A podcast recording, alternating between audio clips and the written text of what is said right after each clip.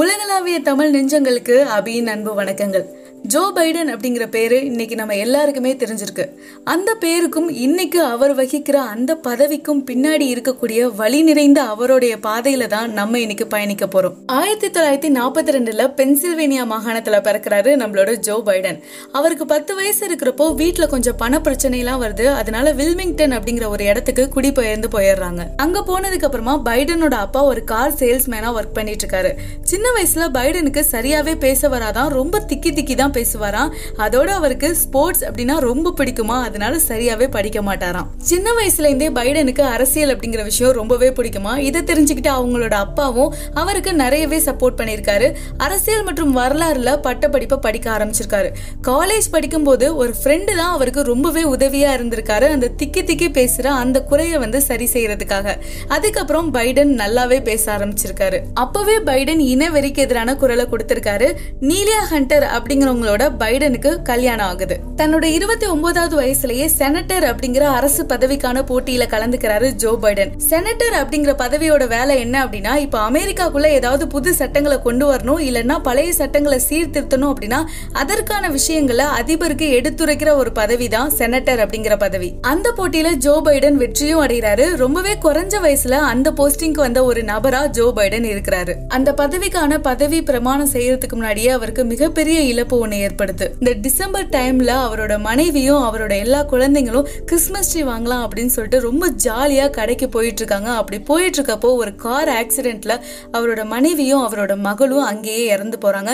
ரெண்டு மகன்கள் மட்டும் மிகப்பெரிய காயங்களோட உயிர் பிழைக்கிறாங்க. ஜோ பைடன் ரொம்பவே கஷ்டப்படுறாரு. கொஞ்ச நாளைக்கு அப்புறம் தான் தெரியுது அது சாதாரண விபத்து இல்ல அதை யாரோ திட்டமிட்டு பண்ணிருக்காங்க அப்படிங்கிறது. அதுக்கப்புறம் ஜோ பைடன் தன்னோட ரெண்டு மகன்களையும் ரொம்ப நல்லா பாத்துக்கணும் அப்படின்னு சொல்லிட்டு அவங்க கூடவே இருக்காரு.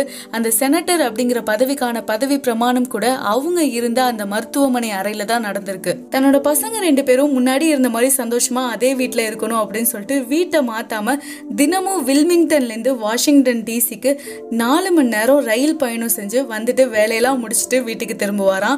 அவரோட வாழ்நாள்லயே நாலு வருஷம் கிட்ட ரயில் பயணம் செஞ்சிருப்பாரு அப்படின்னு சொல்றாங்க. அதுக்கப்புறம் கொஞ்ச நாள் கழிச்சு ஜோ பைடன் ஜில் அப்படிங்கிறவங்கள பார்த்து ரெண்டாவது திருமணம் பண்ணிக்கிறாரு. அவங்களுக்கு ஒரே ஒரு பெண் குழந்தை மட்டும் பிறக்குது. ஆயிரத்தி ஆயிரத்தி தொள்ளாயிரத்தி எண்பத்தி எட்டுல அதிபர் தேர்தலுக்கு போட்டியிடலாம் அப்படின்னு பைடன் முடிவு பண்றாரு. எல்லாரும் பரபரப்பா பேசிட்டு இருக்காங்க. ஆனா அந்த நேரத்துல அவரோட மூளையில ரெண்டு அறுவை சிகிச்சை பண்ண வேண்டிய சூழ்நிலை ஏற்படுறதுனால அதை கைவிடுறாரு. அந்த தேர்தல்ல அவர் பங்கேற்கல. ரெண்டாயிரத்தி எட்டாவது வருஷம் மறுபடியும் அமெரிக்க அதிபர் தேர்தலில் போட்டியிடுறாரு. ஆனா ஜோ பைடன் அப்ப தோத்து போயிடுறாரு. துணை அதிபரா ஒபாமாக்கு வேலை செய்ய ஆரம்பிக்கிறாரு. அப்படி வேலை செய்யறப்ப அவங்க ரெண்டு பேருக்கும் இடையில ஒரு நல்ல நட்பு உருவாகுது. தன்னை போலவே தன்னோட முதல் மகனுக்கு அரசியல் ஆர்வம் அதிகமா இருக்கு அப்படிங்கறதுனால அவரை தான் அரசியலுக்கு கொண்டு வரணும் அப்படின்னு சொல்லிட்டு நிறைய விஷயங்களை அவருக்கு கத்து கொடுக்குறாரு. அவர் மேல அதிகப்படியான நம்பிக்கையை வைக்கிறாரு. ஆனா மறுபடியும் ஜோ பைடனோட வாழ்க்கையில விதி விளையாண்டுருச்சு. அவருடைய முதல் மகன் அவர் ரொம்பவே நம்பிக்கை வச்சிருந்த அவரோட அரசியல் வாரிசு ரெண்டாயிரத்தி பதினஞ்சுல மூளை புற்றுநோய் காரணமா இறந்து போறாரு.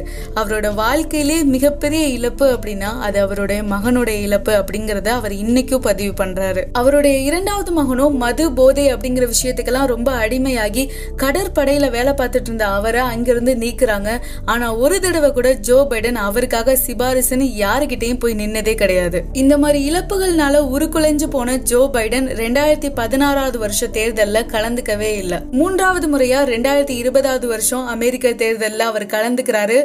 அதுக்கப்புறம் என்ன நடந்துச்சு அப்படிங்கறது நம்ம எல்லாருக்குமே நல்லா தெரியும். இன்னைக்கு இந்த நிமிஷம் அவரோட கனவு பதவியான அமெரிக்க அதிபர் அப்படிங்கிற அந்த பதவியில இருந்துகிட்டு இருக்காரு ஒவ்வொரு டைம் அவரோட வாழ்க்கையில அவர் சோர்ந்து போறப்பையும் அவங்க அப்பா அவர்கிட்ட சொன்னதுதான் எப்பவுமே ஞாபகத்துக்கு வருமா. எத்தனை முறை நீ கீழே விழுந்தாலும் சரி ஆனா மறுபடியும் ஏந்திரிக்க மட்டும் மறந்துடாத அப்படின்னு அவர் சொன்ன அந்த ஒரு விஷயம் தான் இன்னைக்கு ஜோ பைடன் இந்த நிலைமையில இருக்கிறதுக்கான காரணம். நம்ம எவ்வளவோ போராடுறோம் நமக்கு எதுவுமே நடக்க மாட்டேங்குது எதுவுமே கிடைக்க மாட்டேங்குது அப்படின்னு சொல்லிட்டு நம்மளோட போராட்டத்தை கைவிடுறப்ப தான் நம்ம உண்மையாவே தோத்து போறோம். வெற்றி அப்படிங்கிறது ஒரு நாள் போராட்டத்துல கிடைக்கிறது கிடையாது. ஒவ்வொரு நாள் போராட்டமும் ஒன்னு சேர்ந்து கிடைக்கிறது தான் ஒரு நாள் வெற்றி. அப்படி இருக்கிறப்போ போதும் அப்படின்னு சொல்லிட்டு உங்களோட போராட்டத்தை மட்டும் என்னைக்குமே கை விட்டுறாதீங்க ஸ்டே அமேசிங் வித் மீ அப்படி